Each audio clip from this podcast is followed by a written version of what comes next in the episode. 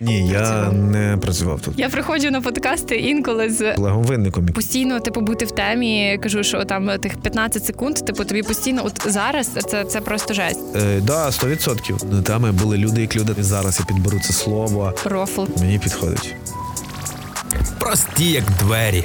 Привітики! В твоїх вухах подкаст «Прості як двері». І хотілося б сказати незмінні ведучі Олег Малець та Юля Мартинюк, але сьогодні тільки Юля. Стімки «Твори» мережі молодіжних просторів, але у нас є спеціальний гість. Отож, так як ми говоримо про людей з Інстаграму, то я би хотіла представити, власне, нашого гостя за його шапкою профілів Instagram. Отож, у нас в гостях Сашко Лопушанський, івент-хост, ведучий, стендап-приколи, радійний фан, доктор філософії і хештег Сашкін Двіж. Вітайте, Саша Лопушанський, три тисячі шістсот сімдесят вісім підписників. Треба сказати, на який день це, тому що від мене можуть відписатися зараз. Або підписатися. Або підписатися. тридцятого березня. тридцятого березня. Я думаю, що після цього подкасту буде плюс сто. Окей, мені підходить. Значить, так як ми говоримо, як я вже казала, в цьому подкасті про людей з Інстаграму, окрім того, ми обговорюємо молодь, зокрема українську молодь, в спілкуванні онлайн і загалом, як вона поводиться. Також ми говоримо про зумерів і міленіалів. Я знаю, що тобі ця тема відносно близька, бо ми недавно щось з тобою обговорювали також е-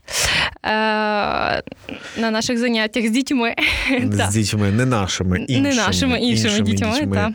Е, дуже цікаво, що люди з Інстаграму, зараз всі з Інстаграму. Чи ти знаєш когось, хто не в Інстаграмі? Мені здається, що зараз всі пересіли на Інстаграм, і вже майже... Мені ну... вже ніхто не пише практично в месенджері у Фейсбуці. Угу. Про... Майже... О, про месенджери ми згодом поговоримо. Майже теж. Ніхто там вже мені не пише. Зараз все переїхало або в директ Інстаграму, або в Телеграм. Не знаю чому. Я думаю, угу. підозрюю, що всіх втомила стрічка Фейсбукова дуже... Мені так здається. Це моя гіпотеза. Це може бути не фактом, просто мені так здається. Дивіться, ми зійшлись на попередньому, коли ми говорили з Олегом, обговорювали якраз цю тему соцмереж, де зручніше спілкуватися. Ми дійшли до того, що Фейсбук перетворився на просто хейт суцільний. Типу, ти заходиш, і в тебе в стрічці є просто купа хейту. Ну, звісно, він перетворився на то, чим би там став колись там ВК, напевно, в якийсь mm-hmm. такий... Ми просто... Е, ми всі переїхали на Фейсбук, скільки там, п'ять років тому, чи шість, сім років. Ну, офіційно вже, напевно, в шістнадцятому ми переїхали, mm-hmm. коли як заблокували ВК. І в шістнадцятому році ми ще всі були молоді. Пройшло п'ять років, ми постаріли, ми стали токсичними, і тому ми бубонимо. Дуже багато, да, дуже багато. Фейсбук дуже жорстокий. Угу. Ну, така, але, напевно, в тому і його і прикол, тому що всі е, говорять, всі підряд, всі кричать, всі висловлюють свою думку. І, ну, мені здається, в тому і є його енергія. Така, яка б вона не була, іншої нема. Угу. Ну, і десь ми дійшли до того, що е, дуже просто багато е, міленіалів, власне, користуються Фейсбуком. А зумери, які користуються Тіктоком, у них є менше хейту. Десь, давай давай розберемося, промалюємо межі міленіалів. Mm-hmm, Ми давай. поговоримо про класичні, ті, що вже народжені після двохтисячного, і ті, що до двохтисячного, правильно? Ну, дивись, тут вже теж в мене виникає така думка, тому що я відношу себе до міленіалів. Так, якого ти року народження? Оскільки я дев'яносто восьмого року народження. Ти вже майже зумер, Юль. Ні. Мені здається, що так. Я приходжу на подкасти інколи з листком і написаним текстом там від руки, типу, тому що мені так в кайф. Тому... Не знаю, я вісімдесят восьмого року, я сто відсотків міленіал. Я mm-hmm. навіть не, не, не, мені здається, що я е, чистокровний міленіал. Чист... Окей, добре, а я вже такого трошечки сосо. Ну, мені здається, що ти скоро би могла увірватися. Не знаю, чому ця тема мені близькою. Я просто попав в середовище таке, де я попав на цей злам. Я ж викладаю, в мене uh-huh. є таке хобі, і останні роки, починаючи, напевно, з сімнадцятого року, моїми студентами є люди, які народилися після двохтисячного, тому що uh-huh. я... Е- Ну, викладаю з, умовно кажучи, дві тисячі чотирнадцятого року, угу. і в сімнадцять років люди приходять на перший курс, і вони, звісно, ну, мої студенти. От я просто, напевно, я з ними стикаюся, не знаю, чи є величезна різниця, але, напевно, трохи інший світогляд, і трохи, ну, інші трошки. До речі, в мене тут е, виникає кілька питань, але найперше це, м, так от, ти е, стендап-комік. Ти відносно е, відома людина у Львові, скажімо так. Ти так. івент-ведучий е, також. Угу. Як е, ти витримуєш оцю межу між студентами і між е, твоїм таким загальним амплуа? Тобто в тебе хобі, викладання, окей. Але чи не є таке в студентів, типу, чи не зустрічаєшся ти з тим, що от вони, пройшло два тижні навчання, знаєш, вони там проскролили все про тебе, всю інфу. Вони скролять, думаю, зразу в перший день, як я тільки приходжу. Ну, тобто я після кожної mm-hmm. лекції бачу якісь лайки, підписки чи ще щось. Окей, але вони, типу, в них нема того, що вони хочуть е, якби перейти на таку е, межу, оцю типу кент. Мені здається, що так би могло колись бути. Ну, не знаю, ну, можливо, це все омана. Дивись, насправді, я не знаю, чи я супервідомий, я, напевно, широко відомий у вузьких колах. Я себе так наз... окреслюю. Ну, у Львові так. Е, ну, давай так, окей. Е, дивися, я окреслюю свою діяльність таким чином. Дивися, я м, викладаю, я mm-hmm. працюю на радіо, я займаюся стендапом і займаюся івентами. Це mm-hmm. всі речі, де я говорю. В кожному ці, всі цій професії є корінь, що я говорю. Тобто я займаюся розмовним жанром і різні mm-hmm. питання просто я для... кого говорю, про що говорю і, напевно, за які гроші я це говорю. От і все, ну, це, okay, це логічно. Це воно все, воно все складає такий мій пазл. Тому, ну, звісно, якщо подивитися на мою зайнятість, то викладання – це хобі, однозначно. Тому що mm-hmm. я не приділяю цьому багато часу. Відколи я захистив дисертацію, це абсолютно е, стало таким, як просто додатком мене. Мені подобається ходити в універ, мені подобається бачити, як це все там працює, і мені подобається вся ця молодь. Тому що це все дуже круто, від них можна завжди розуміти, наскільки ти постарів. Тому що кожен з нас старіє. А okay. от ці, ці їхні приходи кожен рік нові, вони дають тобі розуміти, наскільки ти там віддаляєшся, завжди mm-hmm. треба... Але трош... треба бути в темпі. Треба, треба бути в темпі, але того всього вимагає... Взагалі треба постійно бути... Зараз я підберу це слово в контексті того mm-hmm. всього.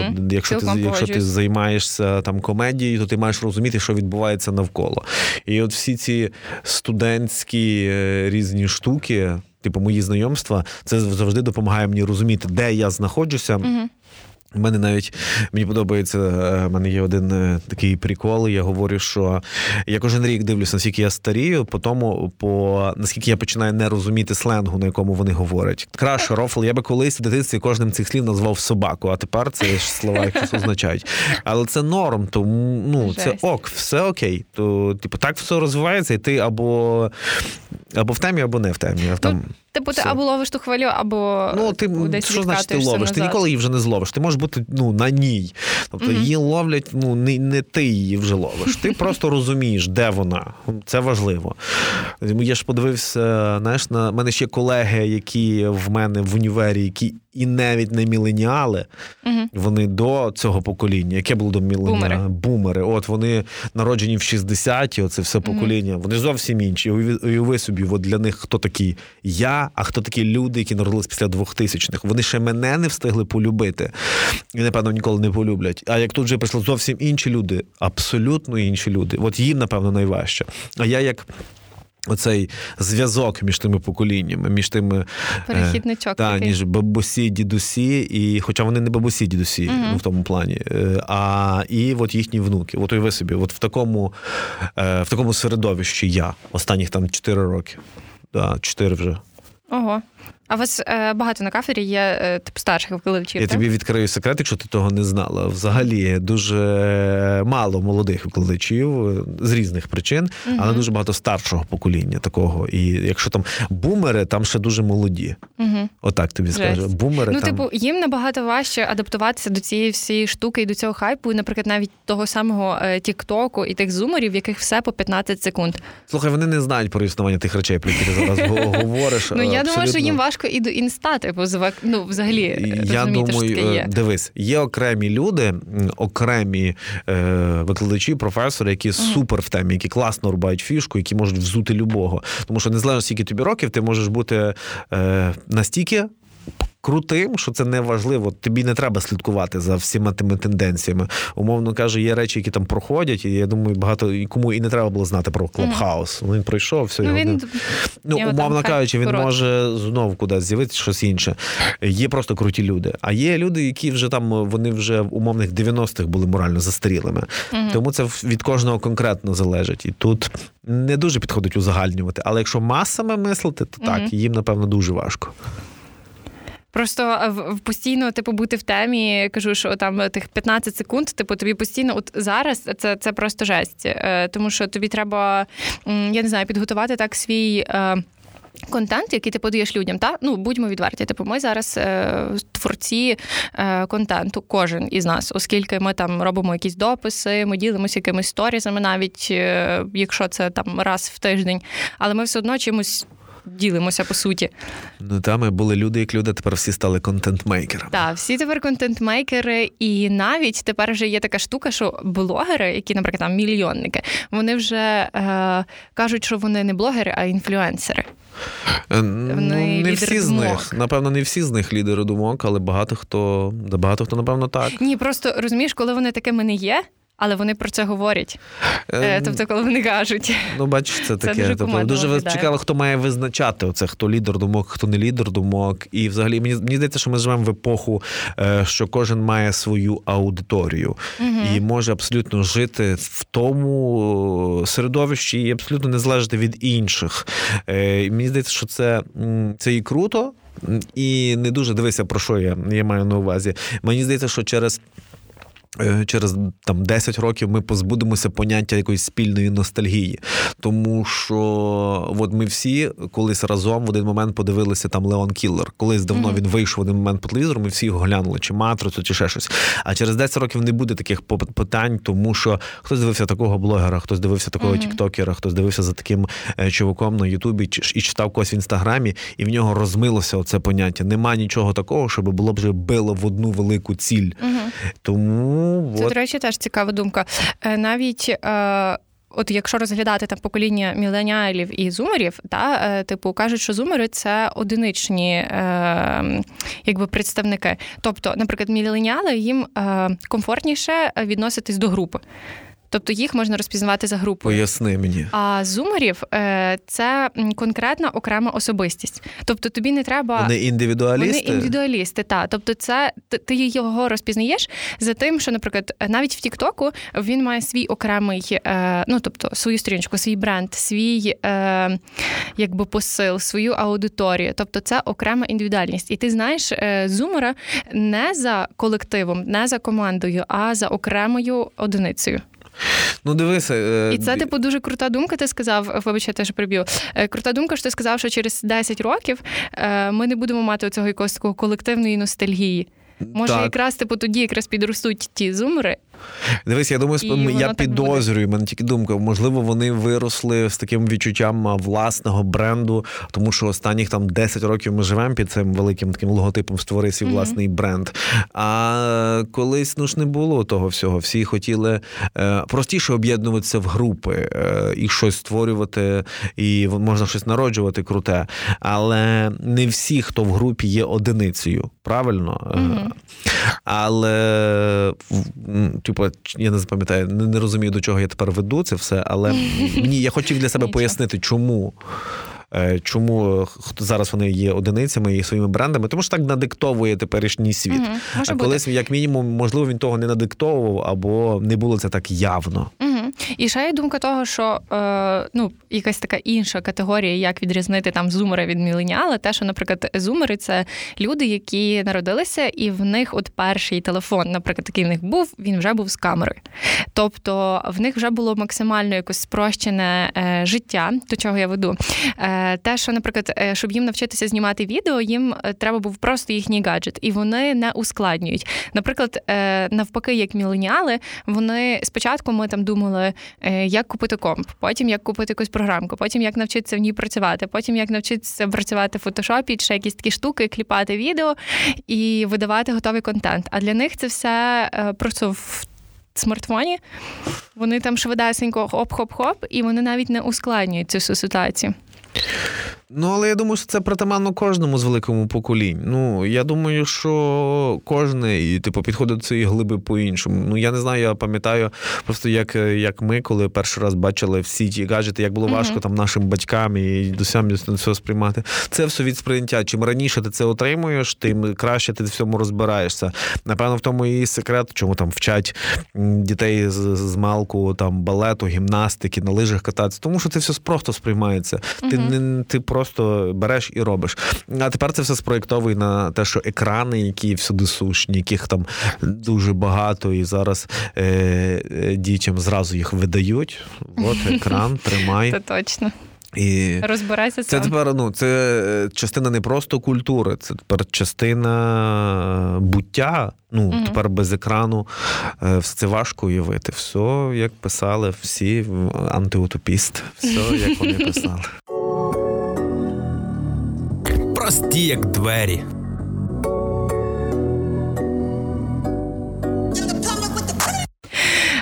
Добре, ще така цікава річ. Я собі так згадую, про що ми говорили попередньо.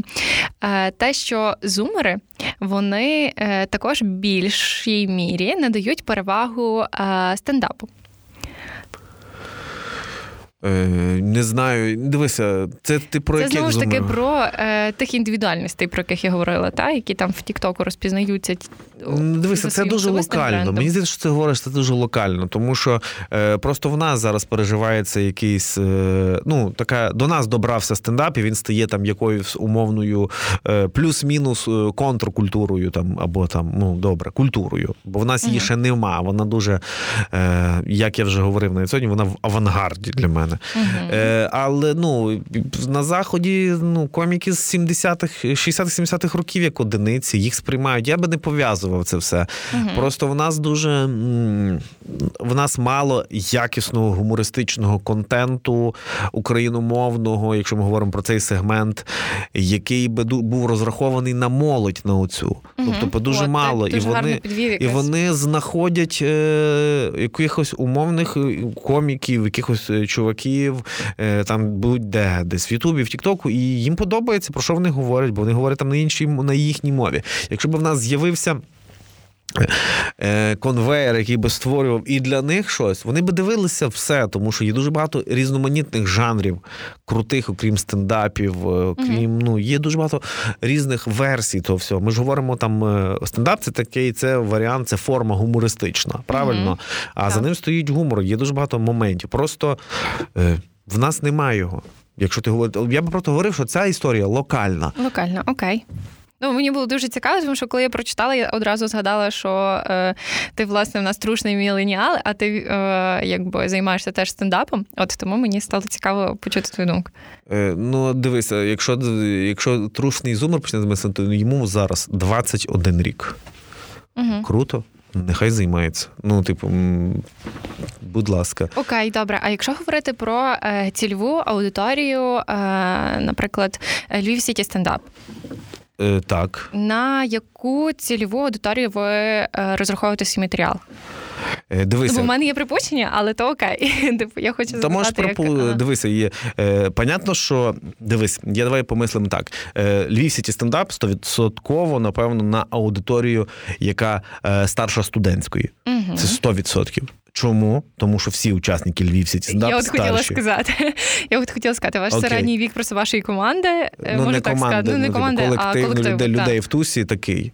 Ну так, а що робити? Ну дивися, це, я ж не можу. Ну я підтвердила свої очікування. Ну звісно, як, типу, це бути Кенні Вестом, щоб mm-hmm. палити зразу по всіх. Ну це геніально, ти можеш лупити і для п'ятнадцятирічних, і okay, для тридцятирічних. Окей, добре, але ви прагнете до того, щоб, наприклад, захоплювати якусь іншу аудиторію? Чи ви от ніше в собі... Дивися, я, я не знаю, які цілі ставлять інші пацики. У мене є mm-hmm. своя конкретна okay. ціль. Е, писати смішне, розвивати себе. Я не, я не біжу, щоб захопити аудиторію, там, бо я не знаю, як це зробити до кінця. Тобто, mm-hmm. дивися, але ще мої однолітки, вони теж вони мають право сміятися, і можна для них можна робити, чи ми тільки робимо тільки для зумерів. Ні-ні, то для всіх є право ну, сміятися. От, тому, типу, от, от і все. Понятно, для зумерів має бути свої герої. Тобто, mm-hmm. для кожного, типу, кожен має знаходити щось своє. Це так, як, дивись, як музика. Типу, хтось слухає зараз щось круте, правильно, uh-huh. типу, щось популярне. Ну, це не означає, що всі решта мають спаковувати свої інструменти і більше нічого не робити. Просто ти не ходиш так само, ти читаєш умовного когось. Ти не означає, якщо зараз хтось популярний якийсь автор, то всім решта треба спакуватися і uh-huh. вийти з бібліотеки. Ну, от і все. Тобто, це просто про, про кожного. Я не думаю, що правильний, правильний шлях бігти за якоюсь аудиторією. Треба збирати свою аудиторію. Ну, то якщо ти будеш за кимось бігти прямо... Ну, просто мені дуже цікаво, наприклад, так як я... займаюся, наприклад, там, соцмережами, та в нас є якийсь конкретний портрет, на кого ми орієнтуємо там той чи інший проект. От, і тому мені цікаво було, чи на початку, коли ви створювали, наприклад, Львів Сіті стендап, чи ви мали якийсь оцей конкретний, е, конкретну аудиторію, там якогось конкретного персонажа, на якого ви це створювали, чи ні? Чи воно якось формувалося вже потім? Дивися, ми хотіли посмішити наших друзів. Все. Клас. Ну, все. Наші друзі посмішили. Ну, ви не все. Ускладнювали всю ситуацію, в принципі. Ну, а, ну правильно. А що ми мали? Тобто, дивись, от, е, круто, якщо ти можеш написати якийсь, е, там, створити якийсь проект під певну аудиторію, mm-hmm. там, спеціально для них. Ну, але мені здається, що це робота корпорацій таких. Ну, я не знаю, чи, чи може це придумати одна людина. Mm-hmm. Ну, я не думаю, що там Біллі Айліш і її брат сказали, нам треба захопити п'ятдесятирічну. Ти будеш співати таке. Вона каже, я не буду таке співати. Ні, нам потрібні оці люди. Ну, ну але багато хто так робить, насправді. Ну, супер, клас. Такі але проекти, я думаю, що Біллі Айліш влупила по своїх однолітках. Uh-huh. Ну, типу, і молодших, напевно. І, напевно, всі ті тексти, які говорять, е, про весь ті сумбури, які відбуваються. Все, от це все попадає, все працює. І розумію, що є варіанти з Олегом Винником, який зрозумів, на кого йому треба працювати, але він зайняв нішу, і це супер круто. От і все. Дивися, просто... Е, Львів Сіті стендап – це набір коміків, різних людей. Uh-huh. Це просто люди, які розказують про своє життя.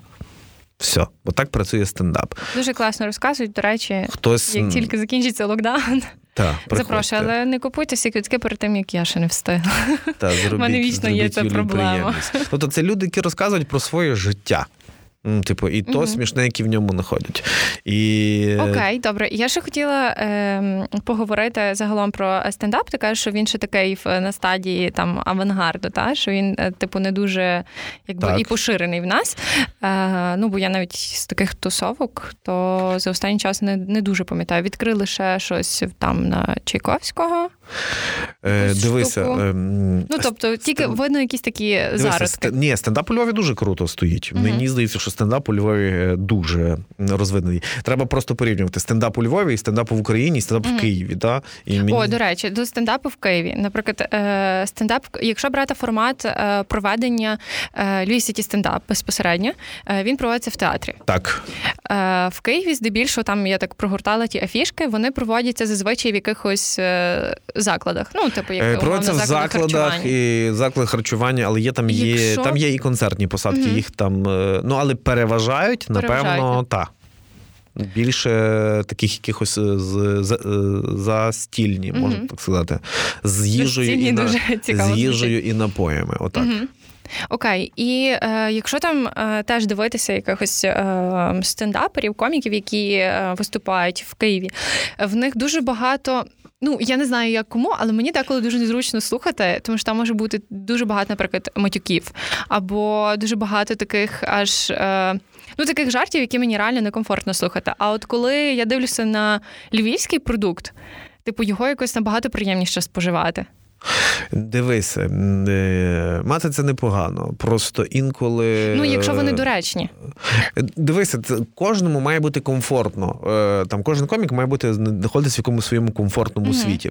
І якщо йому комфортно матюкатися, окей, ще без проблем, хай матюкається. Але йому має це бути природньо і органічно.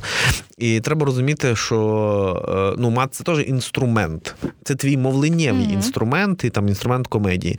Ми, ми живемо живемо в такому суспільстві, де мат інколи, або інколи, частіше, або рідше використовують для підсилення. Ну, для підсилення, якщо, так, якогось емоційного. Але інколи він там необхідний. І тоді все окей, тоді все працює. Але коли, коли в тебе дуже багато матів, то, напевно, твоя мова не така багата. Мені здається, щоб угу. це все закрити. Але якщо тобі комфортно матюкатися, а людям в залу там дев'яносто відсотків комфортно те слухати, слухати, то ок, Юлі, напевно, ти не туди прийшла. Все. Типу, і ти собі прийшла, подивилась, окей, пішла, знайшла собі щось інше. От і все. В тому і класно, ну, типу, суть стендапу в тому крута, що ти знаходиш собі того коміка, чи ту групу коміків, угу, які яких тобі комфортно ось, слухати, комфортно ті теми, які вони підіймають. Все, і ти собі просто працюєш. Ну, мені каже, у Львові... Просто у мене складається таке враження, що у Львові стендап, він такий, як би це описати, інтелігентний. Ну, це не, я не хотів я би. Не чого, мені дійде, але... що та ситуація. Я розумію, дивися, в мене багато якихось таких речей може бути, про що я... Я, я розповідаю виключно про те, про що хочу розповідати. Я себе ні в чому не обмежую. Mm-hmm. І там я не відкидаю жартів, ой, тут буде жорстко, чи тут буде там з матами, я це mm-hmm. не буду розповідати. Ні, я все абсолютно ніколи ні в чому не обмежую. Просто я так думаю, і я так говорю. В нас тут є пацани, які матюкаються, які неінтелігентні, є панкуха, є всякі різне, але це, ну, це просто їхній такий погляд. У Львові зараз багато різного стендапу, насправді. Є... різна любу публіку, абсолютно. Мені здається, що Львів сто відсотків на твердому другому місці після Києва, тільки через те, що в Києві ага. набагато більше ресурсу, тому що там більше коміків, там більше місто, там більший, ну, більший о, оборот всього. Угу. Мені здається, що у Львові зі стендапом все круто. Але чи настільки це круто всій Україні, як у Львові чи в Києві, я не думаю. Е, чи угу. так. Я більш переконаний, що зовсім не така ситуація в інших містах. Ну, мені здається, що е, коміки в тому випадку, якщо вони хочуть розвиватися в стендапі, вони от якраз втікають або в Київ, здебільшого в Київ. Так можна, я, інтернет нам дозволив зараз нікуди не тікати. Єдине, що постійно треба виступати. Мені здається, що у Львові зараз є такий, е, такий шанс, у Львові можна виступати зараз кожен день десь. Є можливість угу. виступати кожен день. Якщо... Але е, чи є така штука, бо я насправді не знаю, е, наприклад, от як а, заклади приймають там кавер-гурти, наприклад, та, вони шукають для виступів. Чи є зараз таке, що і високим попитом користуються стендапи? Ну, напевно, ну, десь користуються. Я, дивися, є, ну, заклади можуть щось організовувати, єдине, що вони там, на яких умовах вони це хочуть. Дивися, угу. більшість закладів відносяться, диви, взагалі, відносяться до тебе таким чином, як ти дозволяєш до себе відноситись, правильно?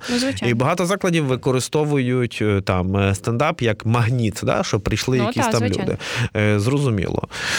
Вони або можуть зв'язатися з людьми, які гарантують, що буде плюс-мінус прикольно, і е, щоб ті люди, які прийшли до них, потім не були в шоці, правильно?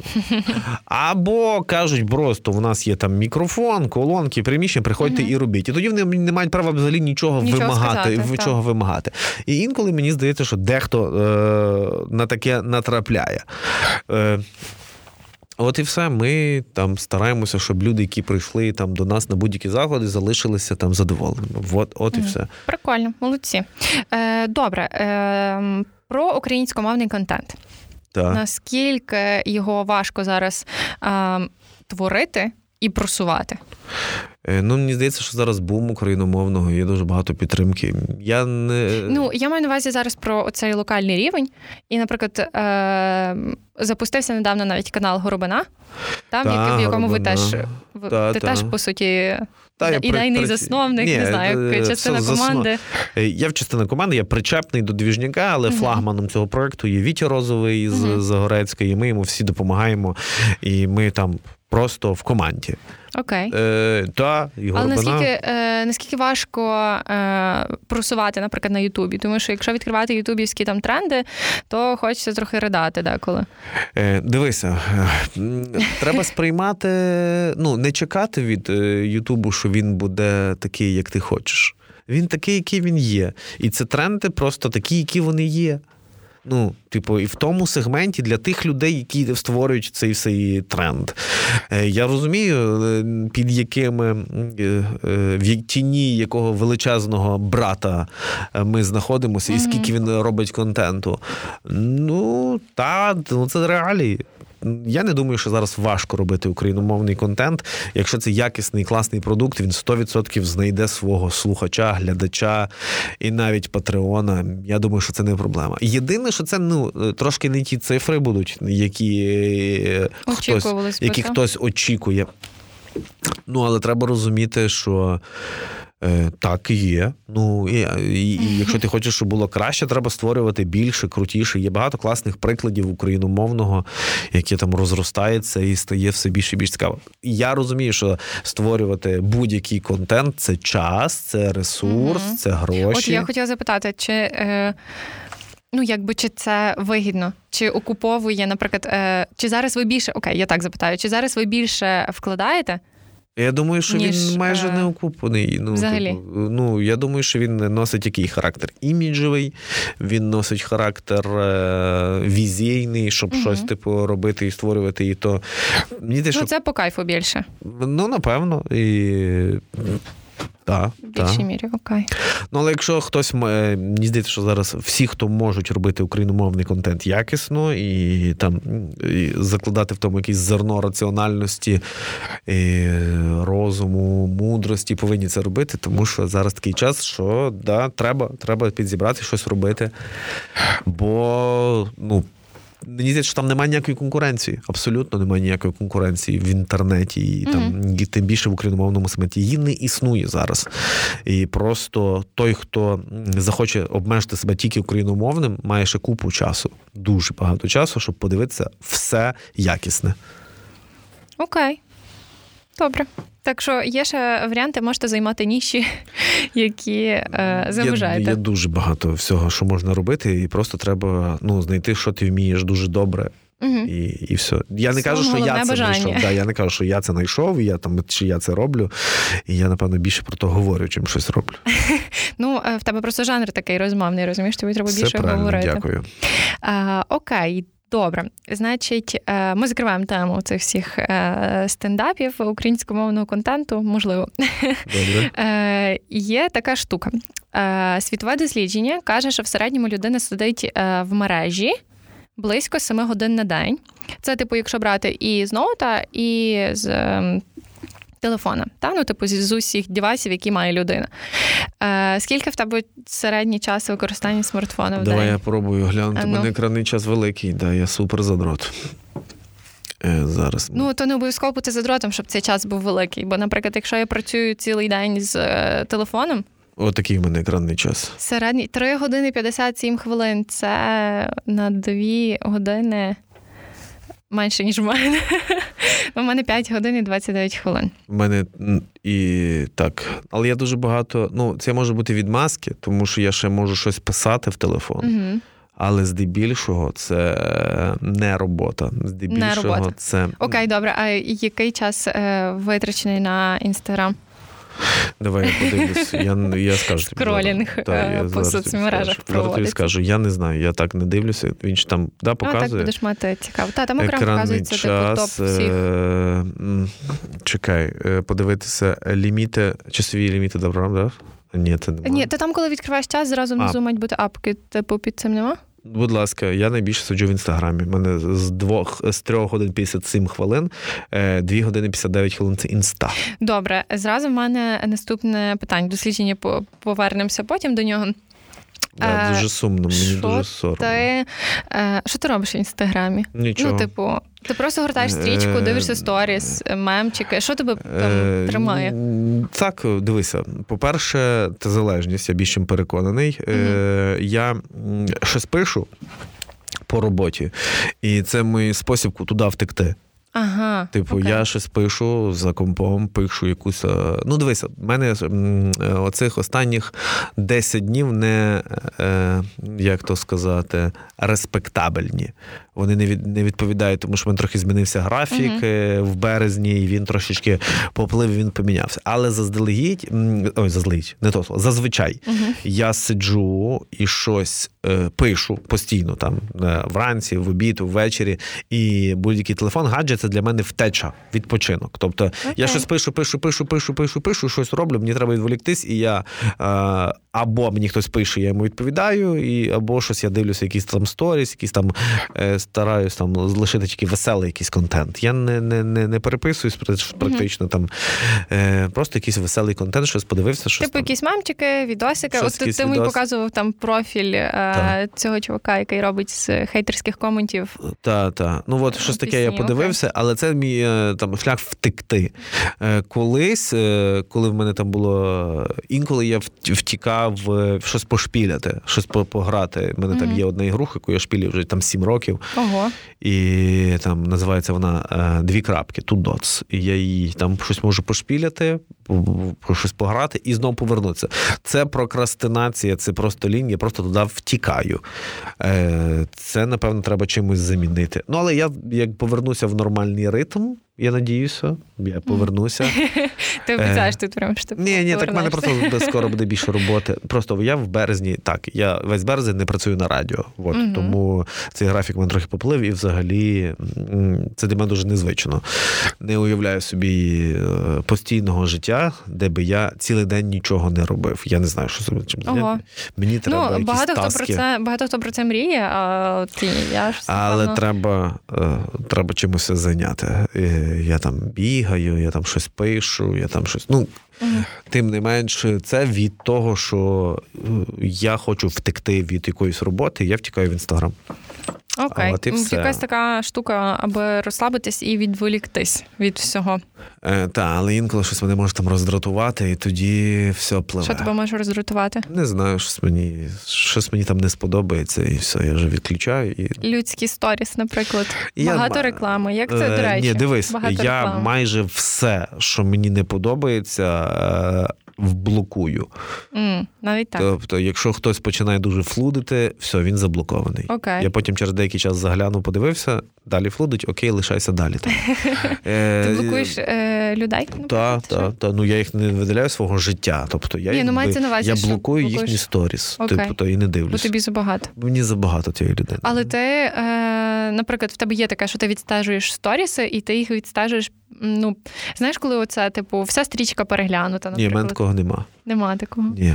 Я не переглядаю. Ну, дуже мало кого. Мені так цікаво, щоб що там відбувалося. У мене просто е, брат підписаний на таку маленьку кількість людей, що от... Е, Встигає все він, переглянути? Так, він отак от гортає два рази стрічку, і вона в нього закінчилась. І, і в нього пише «All done», типу, на сьогодні. І я така, що це взагалі? Що за іконка така? Ні, я насправді там... Я хто, що хтось забагато там, що-то там... Є той, хто може багато створювати, мені весело. Я собі там включаю, воно собі мене веселить. На фоні, так. Так, але дехто... хто дуже прям забагато його, то я його блокую, і все, його нема в моєму інстаграм-житті.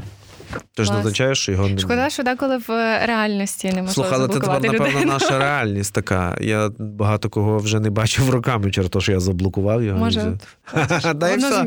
Дай і не треба. Воно змішалося просто. Все нормально. Можна і бачити, і нормально живу, і без тих людей. Добре, дивись, класно, ми заговорили за е, соцмережі. Е, скажи, будь ласка, такими месенджерами, але не в плані тільки того одного месенджера від Фейсбуку, е, ти користуєшся в своєму спілкуванні. Ну, зараз, напевно, дуже багато в Телеграмі всього. Всі спілкуються угу. в Телеграмі, бо тому я спілкуюся в Телеграмі. Окей, такий твій топ.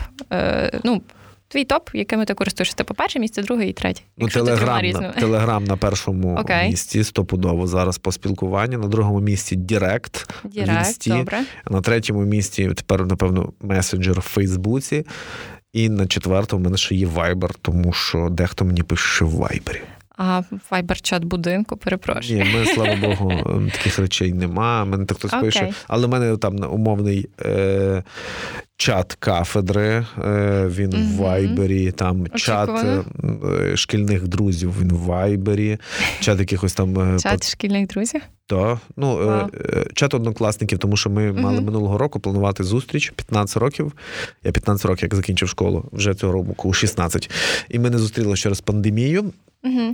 Але він є, там часом щось переписується. У мене є старі друзі, з якими я з одного міста, той самий чат, він теж в Вайбері. Мій чат з моїми кінтами інститутськими теж в Вайбері, але там нема активності страшної. Ми там mm-hmm. переписуємося рідко. Все несеться в тілезі на всю катушку. Клас. Це ще одна людина, яка підтверджує, що Телеграм – це хороший, е, ну, хороша платформа для спілкування. Ну, напевно. Насправді, інколи просто всього стає дуже багато.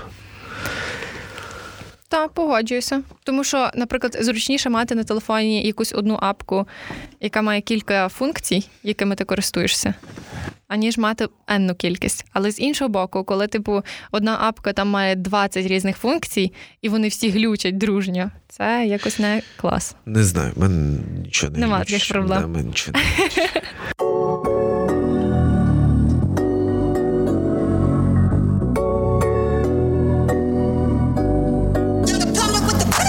Чи, чи користуєшся ти голосовими повідомленнями? Десь? Дуже рідко і дуже з окремими людьми.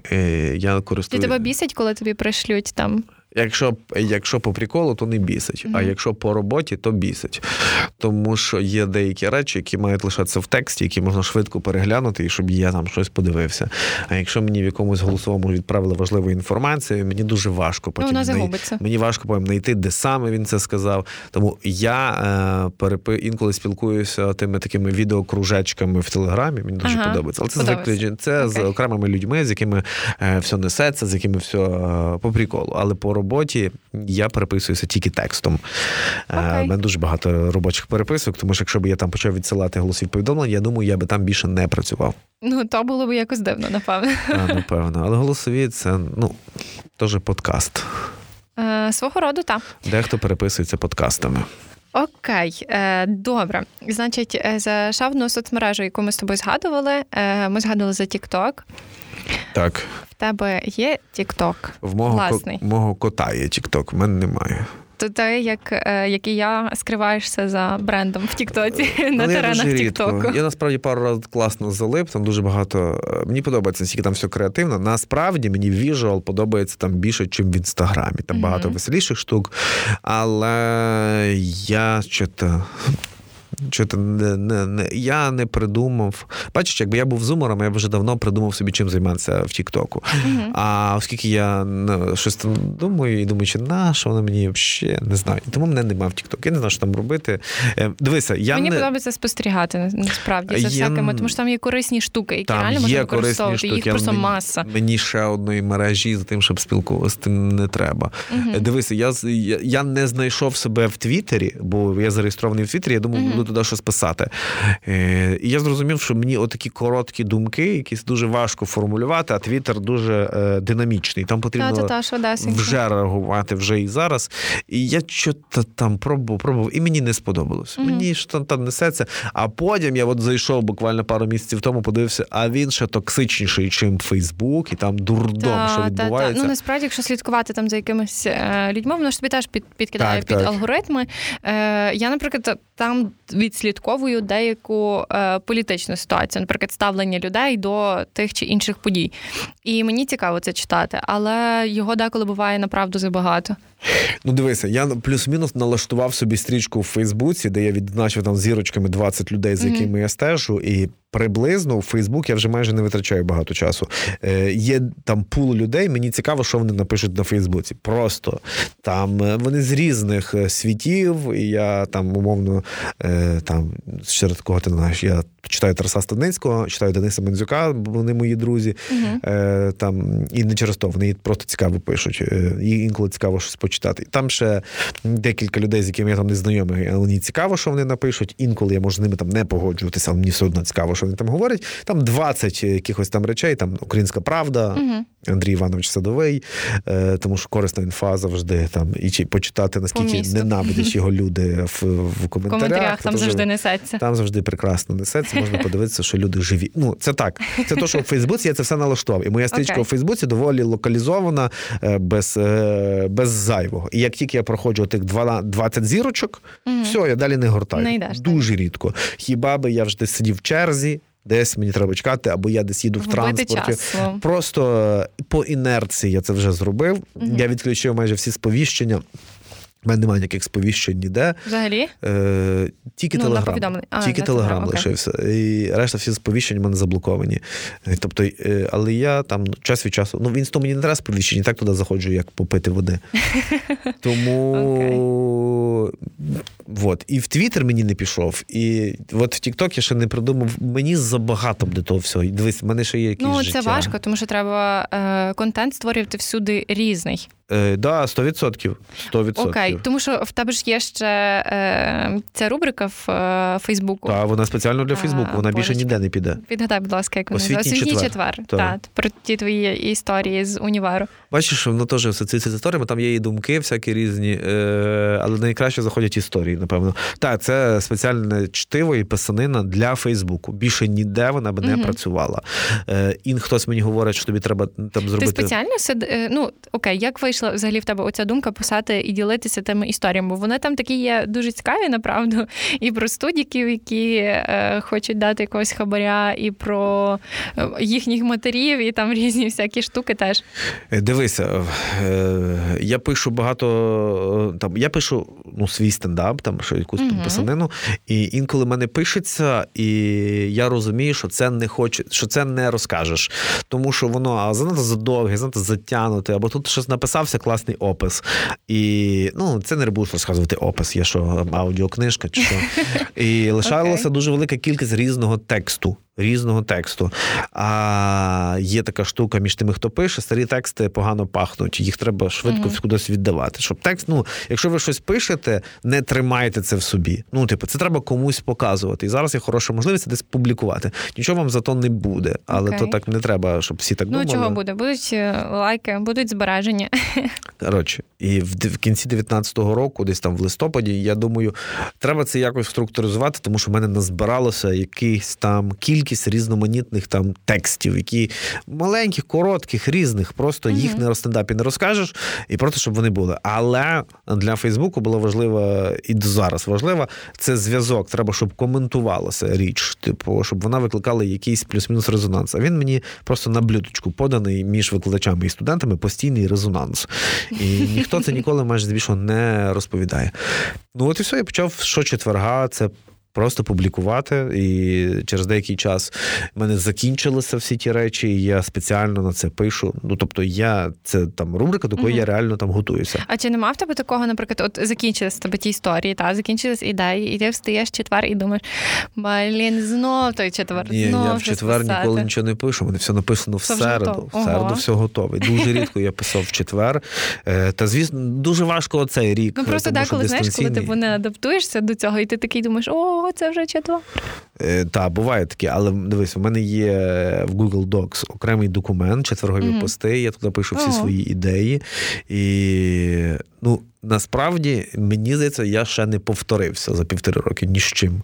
Тобто в мене все якісь різні, різні ну, штуки. Ну, я не скажу, що я читала прям всі дописи за півтори роки, але от останні десь, може, пів, то так.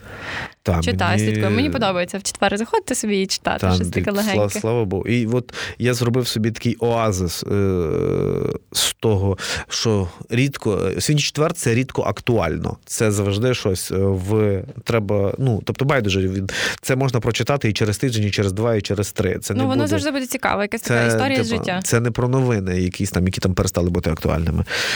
Тому, але це рубрика строго для Фейсбуку. Багато хто каже, що це можна було публікувати в телеграм-каналі, але мені була важлива реакція. коментарі. Я розумію, що в Телеграмі теж є коментарі, ну, але дали, це не недавно. Ті люди. Ну, типу, я в є якомусь середовищі своїх співробітників, своїх е- студентів, е- своїх одногрупників, які розуміють, про що я говорю, а якщо не розуміють, це теж класно. І інколи вони там реагують. Мені подобається, що викладачі реагують, коли я накидаюсь на студентів і зовсім не реагують, коли я накидаюсь на викладачів, не показують, що вони його побачили, цей пост. Але це виключно для Фейсбуку. Так, але і викладачі, і студенти, зрештою, лайкають там та, і коментують. Так, так, так. Це от, дуже цікаво. Це, це частково працює як, там, як сам Фейсбук. Тобто він mm-hmm. як хейт. Хтось хоче щось комусь там сказати, але здебільшого, здебільшого я стараюся робити. Я ж нікого не тегаю. Ну так. Тому... Та ви всі персонажі приховані. Е, та, але я думаю, що багато хто розуміє, розуміє. Про, про кого я говорю. Чи було таке, наприклад, що та людина, про яку ти написав, зрештою там пролайкала, прокоментила? Чи хтось там сказав, yeah, о дивись, Боже, чому ти це розповідаєш? Була одна історія, на яку собі придумали чомусь, що це про нього, а це зовсім не про нього. На самісіньке Різдво я опублікував пост про за мотивами різдвяної історії mm-hmm. і використав замість Ебенезер, Ебенезер, якщо ви не читали різдвяної історії, то обов'язково почитайте, це прекрасна річ, але там є основний герой Ебенезер Скрудж. Угу. І я замість Ебенезер, мені потрібно було казкове ім'я, я використав Аполінарій. Просто використав. Тому що це ім'я, на нього немає авторського права ні в кого. Ну так. І родичі одного професора подумали, що це я про нього, і почали обурюватися. Ого. Але це зовсім не про нього, тому що він був крутий чувак, про той, про якого вони говорили. А Аполінарій для мене це просто, ну, казкове якесь ім'я. Не знаю, для, просто якщо, вигаданий персонаж, це ок. Якщо для когось Аполінарій це не казкове ім'я, це теж ок. Мені підходить. Але для мене це казковий персонаж, який його використав, хтось і подумав. Дуже багато є історії, я розповідав, і лайкали люди, герої тих, і нічого не казали. І, і мені при особистих зустрічах теж нічого не казали. Ну це, зрештою, така емоційна розрядка, мені здається, для всіх. Е, можна... Якби, можливо, для когось виплеснути хейт, для когось виплеснути просто якусь так. Емоцію. І всі посміялися потім дружньо на цій ситуації, і все ок. В корені в вісімдесят відсотків постів освітній четвер лежить гумор. А в двадцяти якась ще думка, щоб ще задуматись mm-hmm. чи ще щось. Але вісімдесят відсотків це гумор, це щоб для щось посміятися. Ну, типу, щоб людям було трохи веселіше. Та, і я запостив черговий текст, який його віддав, і все, і він полетів. Все. Тобто... Окей, добре. В четвер в Фейсбуку для фейсбучної аудиторії відбувається освітній четвер. В п'ятницю для інстаграмної аудиторії відбувається День блогера. День блогера? Так.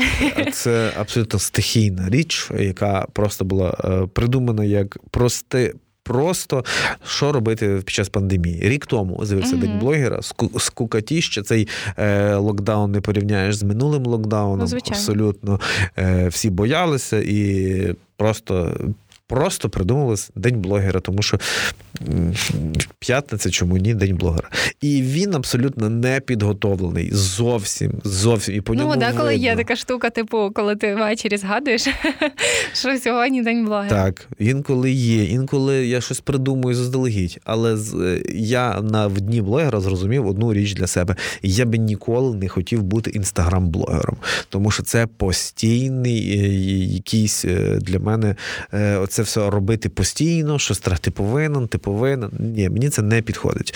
Я думав, що це пройде за два-три місяці, угу. що я звикну. І я думаю, що якщо б я робив кожен день... Кожного дня, швид... можливо, так. Та, але все одно. Мені, мене є такі дні, е, блогер... Слухай, в мене є такий час, що я ну, не хочу нічого нікому розказувати. В мене є робота якась там. Е, або ну, робота, ним, особисте життя, або якісь там якісь своє життя. Я кудись там поїхав. І, слухай, я був... Я відпочивав е, після ковіду. Е, я поїхав і в День блогера попав якраз на відпочинок. І мені взагалі не хотілося нічого знімати, нічого ходити. Але я думав, блін, я ж поїхав в іншу країну, це ж класно познімати. А мені так впадло. Я просто не хочу. І, і, і це не лінь. Це просто не хочу. не хочу. Я просто не хочу. І інколи себе... Але інколи це прикольно. День блогера – класна штука, яка інколи має хороший настрій, інколи не хороший настрій, але вона, як би, є. І як... все. І мені подобається, що вона там є. І інколи я маю найбільше часу, інколи менше часу.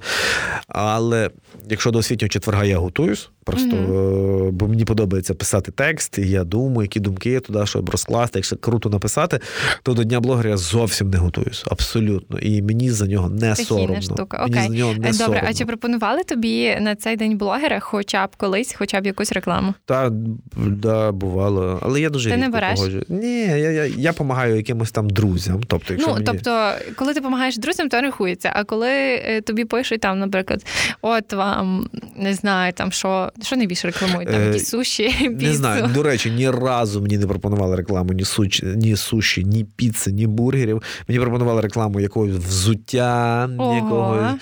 Ну, не Тімберленд, не Пума. Ну, то ясно. Якогось там локального. І я глянув, я кажу, ні, давайте, давайте я не буду цього робити. Потім якісь футболки, ще uh-huh. якісь там ще інші послуги, ще щось. Я багато кого просто, якщо воно все класне, мені подобається, я просто це розказую. Я не думаю, що в мене така велетенська аудиторія, яка може комусь щось рішанути. І... Mm-hmm. Але, якщо... Але зрештою, це твоя аудиторія. Ну, типу, вона якби довіряє тобі і там всі ці речі. Е, ну, та, от в мене в друзів нещодавно відкрилося хороше місце. Все, я їх з радістю от про нього розказав. Там, бачила. Все, прекрасне місце, прекрасні люди. Дай Бог, щоб в них все було круто і в них все вийшло. І якщо хтось... тих людей, які там на мене підписані, живуть в цьому районі, їм буде класно туди заходити, то я буду радіти, тому що, ну, дійсно круто. Я би сам там ходив. Від... І от так, напевно, найкраще працює. Ось. Клас. Це прикольно. Але, зрештою, рекламу всяку... Е... Суші і піци, ми не відмовилися. Напевно, ні, але я не знаю. Дивися, я насправді, якщо воно смачно і прикольно, то mm-hmm. в чому ні? А якщо воно не, ну, не ок, то, напевно, так. без обід, напевно, я би нічого не, е, і не Просто рекламував. Просто здебільшого ця блогерська реклама, вона така, е, я не знаю, як хто, але я, наприклад, їй вже не схильна довіряти. Тобто, якщо довіряю цій людині, ок, а якщо ти бачиш, що в цій людини там двадцять різних реклам підряд, і ти розумієш, що вона просто... бере там, ну, в середньому зараз, скільки там беруть за рекламу. Зараз я тобі скажу, за один допис беруть в середньому, наприклад, двадцять тисяч гривень. Це з продукцією, там, з різними ага. такими штуками. А за сторіс це може бути півтори-дві тисячі гривень. Ну, залежить, скільки сторіс, і залежить, що ти на тому сторіс робиш. Тому що, наприклад, просто текстовий сторіс написати коштує одні гроші, а ага. там розмовне – інші гроші. Ну, класно, що хтось з цього зміг заробити. Я, насправді, дуже тішуся. Але я відписався від всіх, кого я не знаю. Ну, кого mm-hmm. я не знаю особисто. І я лишив тільки якихось таких пацанів, яких я там... Мене... По-перше, в мене зараз е, всіх, кого там... Всі, кого я знаю, і вони там блогери, е, то я якось не звертаю увагу на їхню там рекламу. Mm-hmm. І здебільшого... Ну, мені подобається, коли реклама інтегрована класно. Нас, дивись, насправді вона найкрутіше працює, коли там є умовний е, чувак. Я не знаю, давайте придумаємо зараз цього чувака, е, тому що такого, напевно, не існує. От є чувак, який крутий там блогер, в нього там умовних там сто тисяч, uh-huh. він там грає в баскетбол, там, не знаю, слухає там якусь там круту музику, ще щось, і до нього заходить прорекламуватися, там, не знаю, якісь е, круті стор з кросами. Понятно, що це все ідеально, і ніхто а, не побачить тих швів. Або вони принесли і порекомендують йому там, а він рекомендує якесь круте харчування. Тоже круто, тому що він займається спортом. Це все, типу, якось разом. Все. Або він якийсь крутий шмот. Але коли цей чувак починає там рекламувати щось таке, що абсолютно йому не, не ні до чого. В нього ну, немає, наприклад, там... домашніх тварин, а він okay. рекламує корм. корм для кота. Як, як, чому я маю? Тому... Але я от відписався від всіх, кого я там не знав. І в мене здебільшого всі, хто займається блогерством, всі мої друзі, я їм всім там довіряю. і інколи просто ця продукція просто не попадає в мене, мені взагалі не треба таких речей. І все. А здебільшого... Ну це типу такі твої внутрішні фільтри по інста. Так, я, вони в мене був багато на кого підписаний, і потім мені просто набридло. Воно mm-hmm. просто мені набридло, я від всього відписався. І в мене зараз, е, е, якщо подивиться мій контент в Інстаграмі, де я найбільше залипаю, це мої друзі, їхнє життя, мені okay. воно дійсно цікаво, хто там що був, в мене там прикольними штучками займаються, мені цікаво, що вони там, що вони там роблять. Два, це щось візуально гарне, просто мені, на мій смак суб'єктивний, візуально okay. гарно, все. І смішняшки, різні приколдеси. Я дивлюся, ну, умовно, Арон Краскал з Британії, там, чи Вуді Кляйні з Британії, два, типа, вони мусять всякі приколдеси, якісь там пранки, вот, і воно весело, несеться, мені все подобається. Отакий контент. Тобто, якщо вони щось там рекламують, воно взагалі мене не чіпає, тому що вони десь там в Британії щось собі там рекламують.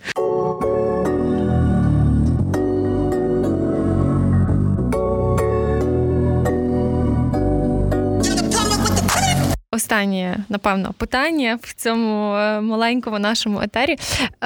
Як ти відпочиваєш в епоху соцмереж, від соцмереж, від взагалі того онлайн-спілкування, якого просто на кожному кроці? Чи втомлює тебе? Не знаю, напевно, втомлює. Я сплю. Ну, але, от, до речі, я ж казала, що ми згадаємо ще про це дослідження.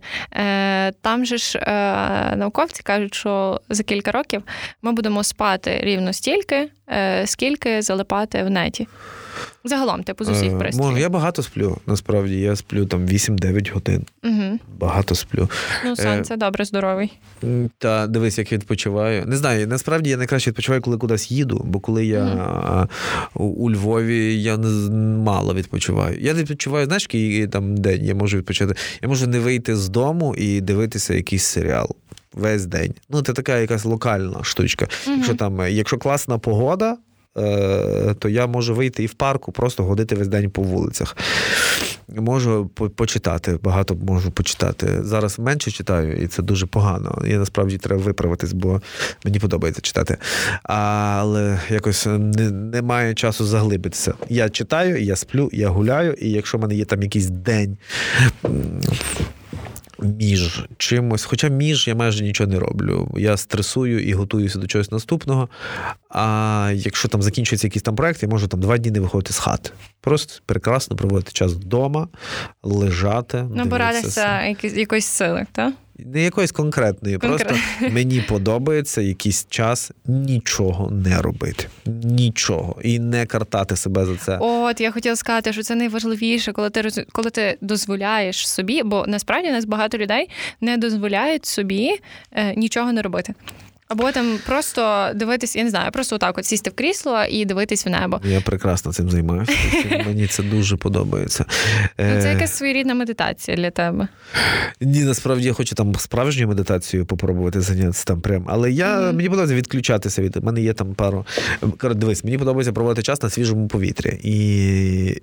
але у Львові це дуже важко. Ну, у Львові мало свіжого повітря. Е, мало недощового, там ще чогось. Там. І я там можна тікати, ми кудись там гуляємо кожен день е, з моєю жінкою, просто mm-hmm. гуляємо, просто гуляємо, просто говоримо. Але найкращий відпочинок – це кудись поїхати, кудись далеко і хоча б на п'ять-шість днів. І відкинути при цьому телефон? Чи... Так, відкинути, так, звісно. Ну, я, дивись, я люблю вечірком. Там, от я вже там находився, нагулявся, що заглянув, mm-hmm. просто кролив там півгодини і ліг спати. І, ну, все. Але і, ну, зараз важко там без телефону, тому що я люблю слухати музику. І, і все. І вона в мене в телефоні, що буду робити. Але я майже... Майже не слухаю подкастів по телефону, не знаю, всі так люблять, ага. а я слухаю їх. А ми беремо і записуємо ті подкасти, хто їх буде слухати. За, я слухаю їх там за компом, коли десь там працюю. Угу. Ну окей, це теж цікава, цікава така річ. А, ну що ж, Сашко, я тобі дуже дякую, ну, будь що ласка, ти погодився не... на цей ефір. Було неважко. Юль, дякую. Я сподіваюся, ми нормально з тобою провели час. Е, мені було, принаймні, цікаво. Ну, надіюсь, я сподіваюся, буде. Що комусь теж буде цікаво. Дякую вам, дякую, що слухали. Забігайте на наші подкасти від команди мережі молодіжних просторів «Твори» на YouTube. Також нагадую, що там є відеоформат. І слухайте бонусні треки від Львівського радіо. Дякую, па-па. З вами була команда «Твори» і Сашко Лопушанський. Прості як двері.